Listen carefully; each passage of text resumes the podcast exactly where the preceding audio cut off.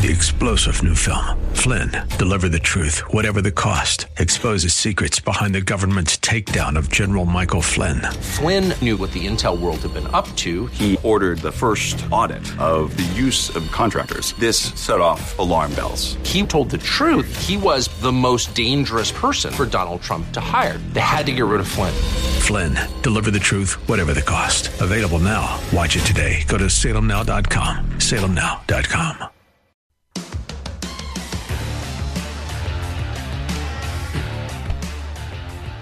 So I have to give you one more uh, Democratic stiff arm to get you to look away from the fact that some people in Ohio, some lucky people, uh, apparently in the state of Ohio, are going to benefit big time from the lack of oversight at Ohio Job and Family Services when astronomical amounts of money show up on their food stamp card. Oh, I know that's probably uh, some kind of phobic to call it food stamps.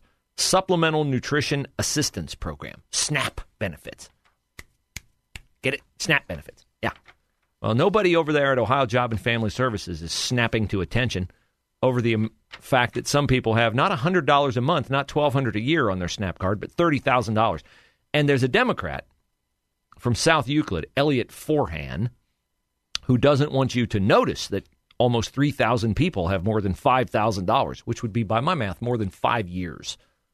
Excuse me, four years of SNAP benefits on their card. hey, congratulations. You won the food stamp lottery.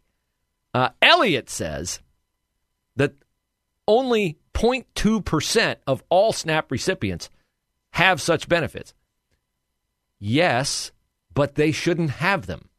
Yeah, but only a few people have them. But they have them to an astronomical, ridiculous degree. Yes, but only a few have them. It's like trying to argue logic with a Democrat is a complete waste of time and maddening. And then, of course, he plays the race card. He says Republicans have previously tried to pass laws mandating drug tests and photographs on recipient cards, which apparently, though they would no doubt help eliminate waste in the program, Elliot is not about. Why? SNAP benefits play a vital role in helping low income families across Ohio. Before we politicize how they're being hypothetically obtained and used, I believe that much more analysis is needed to be done. Only then can we form an accurate conclusion that will help dictate next steps. How much you want to bet that Elliot has a couple people in his district who have a lot of money on their SNAP card, and he doesn't want to be the reason why that money gets taken away. He does not. Uh, this is not a com- uh, not an uncommon viewpoint I told you early in the show about the uh, amount of violence in Chicago over the weekend with kids running everywhere, just terrorizing tourists, beating people up, shooting people, getting into fights. Uh, what does the city's new mayor have to say about this? You know, I mean, he's new, replacing Lori Lightfoot, so you would think Brandon Johnson, he's going to crack down on this, right? This is going to end, right? Uh, Brandon Johnson, the new mayor elect of Chicago, says uh, the teenagers' behavior was not completely their fault. He said, It is not constructive to demonize youth who have otherwise been starved of opportunities in their own communities.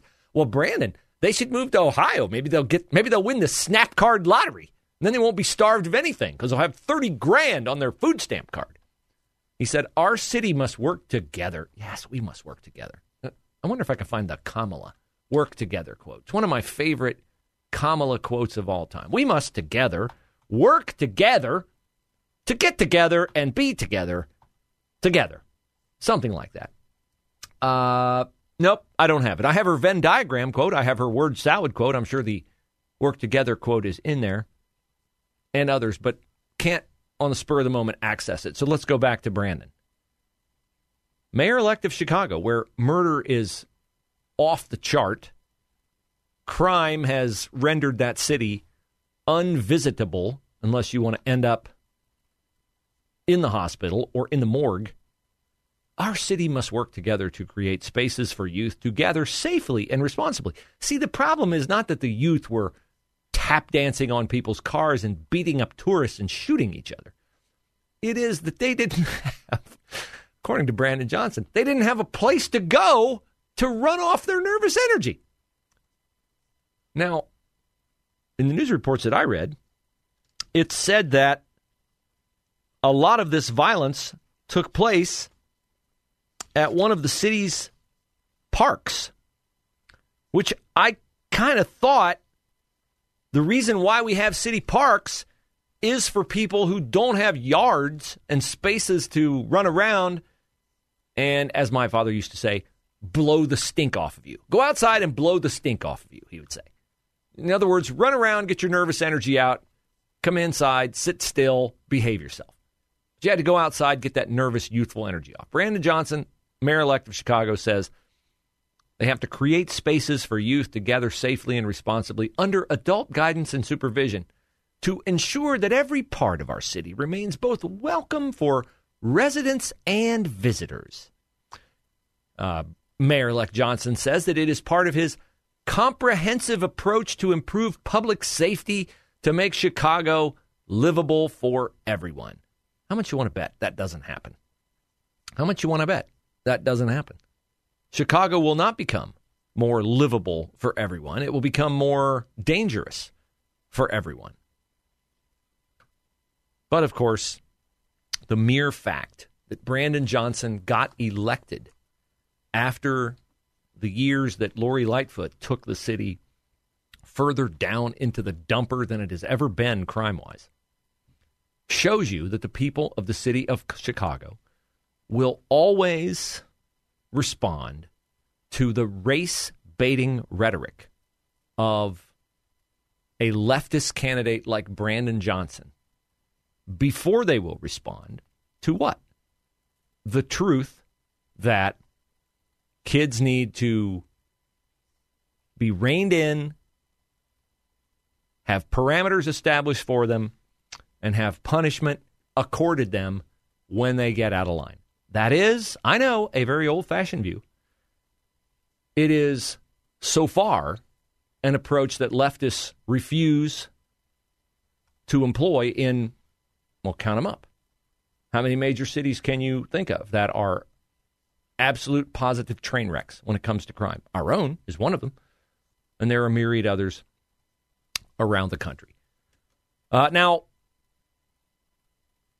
you might have heard last week Budweiser declined in value $5 billion, supposedly in the aftermath of it embracing fake woman Dylan Mulvaney as a brand influencer.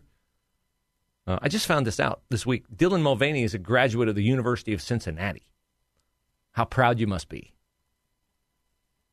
In the Queen City to have uh, prancing Dylan Mulvaney as um, an alumnus of the University of Cincinnati. But Dylan Mulvaney has garnered a ton of advertising dollars as a influencer and Bud Light, which call me crazy, not a beer drinker, but I assume the typical Bud Light drinker is somebody who wants reasonably priced, shall I say, and be kind, beer.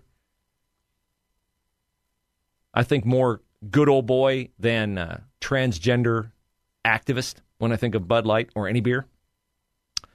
Hence, when Anheuser-Busch put Dylan Mulvaney on a Bud Light can,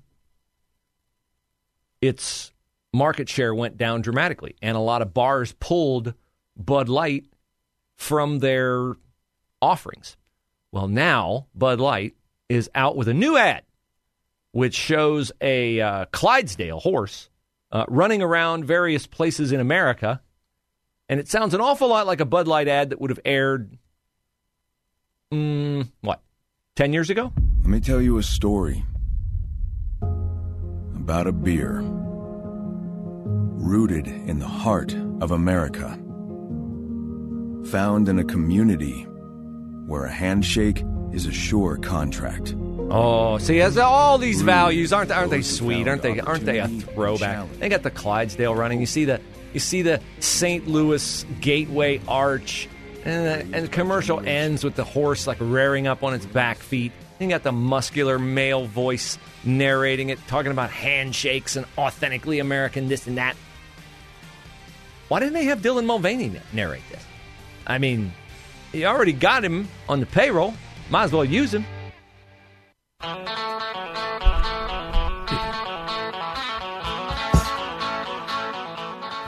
So, for years, uh, in a prior professional life, I was a newspaper reporter for the uh, Cleveland Plain Dealer. And I would periodically uh, travel with reporters from the Columbus Dispatch, and we would often um, go out to dinner together. And I would hear tales of internal strife at the Dispatch over a conflict between true, actual journalistic ethics and uh, sacred cows who had to be protected from exposure via the exercise of said journalistic ethics. So I find interesting two stories today in the paper because I can imagine how much internal conflict there must be going on over at the dispatch between people who want to find out why Kristina Johnson, the president, the outgoing president of Ohio State, is getting paid even though she resigned from her job, and also who want to know why Columbus Chief of Police Elaine Bryant has a full time security detail when the police chiefs of comparable Ohio cities, Dayton, Cincinnati, and Cleveland, do not have that security detail. Now, it is unquestionable, unquestionable that people at the dispatch were huge cheerleaders of both women's appointment to their jobs. Kristina Johnson as the first lesbian president of Ohio State. Oh, it just it just sent a chill up the leg of all the people at the Columbus Dispatch. They were thrilled with that. And Elaine Bryant becoming the first uh, black female police chief of the city of Columbus, likewise, checked all the intersectionality boxes that make the people at the dispatch turn figurative cartwheels over the progressive nature of such an appointment. So it's interesting that two stories questioning the extra added special treatment given to both women have found their way into print, which tells you that there must be hard though I'm sure they have tried to exorcise them from the dispatch newsroom, a few hardline, actual, still proponents of journalistic ethics going, why is Ohio State paying Kristina Johnson a million bucks when she resigned? And why does Elaine Bryant still have a security detail that the reason given originally for her to have a security detail was because when she first came here from Detroit, she was not licensed to carry a gun in the state of Ohio. So I I know it's inside baseball, but I, I do delight in knowing that somehow over at the dispatch, where they are never, ever shy about keeping actual news out of the paper, where they're never, ever shy about unleashing their attack hounds, Haley BeMiller and others, on Republican conservative politicians, there are at least one or two holdouts to unfettered surrender to wokeism on their editorial staff. Now, going after Kristina Johnson's pay falls to a couple opinion columnists, uh, one of whom is a former professor for, at Ohio State. And they basically are making the case that Kristina Johnson resigned because she resigned, there are no provisions in her contract that she should be paid if she resigned, unless she was terminated for cause, which means, or terminated without cause, rather, meaning they fired her just because they wanted to fire her, then Ohio State shouldn't owe her a dime. But what is problematic about this is that a public university like Ohio State, is supposed to transact all of its business. Yes, even its dirty laundry business, the messy exit of a lesbian president, because of a an apparent power struggle with Les Wexner, which Kristina, really? Did you think did you think your intersectionality bona fides were going to give you enough ammunition in your arsenal to win a power struggle with Les Wexner? Really? I mean, I know I could see maybe why, given this town's deference to the LGBTQ agenda, you might have thought that that would be enough to outdo Les Wexner. But I mean, the guy's name is on the medical school. and when you were trying to take away from him the operation, the final say on things that happen at the medical school, uh, let's just put it this way his name's on that medical school for a reason. And all the reasons have dollar signs in front of them. And you were never going to win that. And if you were so blind to that when you came into this town, if you operated on campus for the better part of what was it, two years? And you couldn't get a feel for things that, hey, this is a powerful guy who's done an awful lot for Ohio State, who holds a lot of sway here. Most of the people on the Board of Trustees, if not all of the people on the Board of Trustees, are on there because Les Wexner approved of them being on there. If you thought you were going to win that power struggle, um, well, I have no sympathy for you. But back to the mystifying reason as to why they are paying Kristina Johnson a million dollars when it was apparently her decision to walk away because she got mad she lost the power struggle with Les Wexner.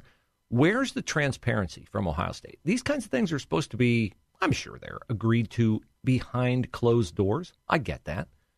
I know we're not going to get any of the dirty details on why Les and Kristina didn't get along. That's all done in executive session under the guise of, oh, personnel matters. Sorry, we can. But then they at least have to come out and announce what they've decided. That's never happened. Let me read you the end of this editorial. If Kristina Johnson resigns, she isn't entitled to any payment beyond her last day as president, which I believe is coming up here in a couple months. If she has been terminated without cause, the Board of Trustees must take this action publicly. Otherwise, they are violating the terms of Johnson's contract and their bylaws. In doing so, they are costing the taxpayers and tuition payers nearly $1 million. That's enough for 75 full in state scholarships this year. They need to perform their legal obligation as fiduciaries for the university. Yeah. Hey, Dave Yost, Attorney General, State of Ohio. When somebody violates a contract on a state level, and misappropriates a million dollars of state money. Does an alarm ring in your head, in your office? It should. It should. If it hasn't, why not? Now, as for Elaine Bryant, the protection of Elaine Bryant has cost Columbus taxpayers nearly $150,000 for protecting her with not just one, but two officers. As I said in the beginning, when she couldn't carry a gun, I get it. But what's the reason now? Now, the argument put forth is that Elaine Bryant is under all kinds of danger as the chief of Columbus Police. Does that hold water with you? Do you really think she's in more danger than any previous chief of police? I mean, her existence here seems pretty benign to me. Anybody hot under the collar opposing any of Elaine Bryant's initiatives? I don't. I, I don't think very many people even know her name.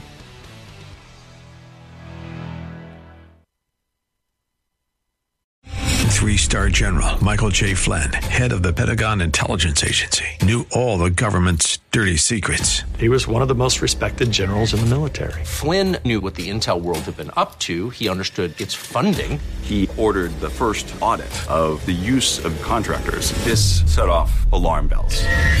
The explosive new documentary, Flynn, Deliver the Truth, Whatever the Cost, uncovers the facts behind this scandal. Flynn told the truth. He was the most dangerous person for Donald Trump to hire. I find out the worst enemy that I'm going to face in my life is right here in America. They took my assessment and they wanted me to change it. And I was like, I'm not changing it. They had to get rid of Flynn. With in depth interviews, archival footage, and never before seen personal records of the man behind the headlines. I just felt like I was drowning. Flynn, deliver the truth, whatever the cost. Available now. Watch it today. Go to salemnow.com. Salemnow.com.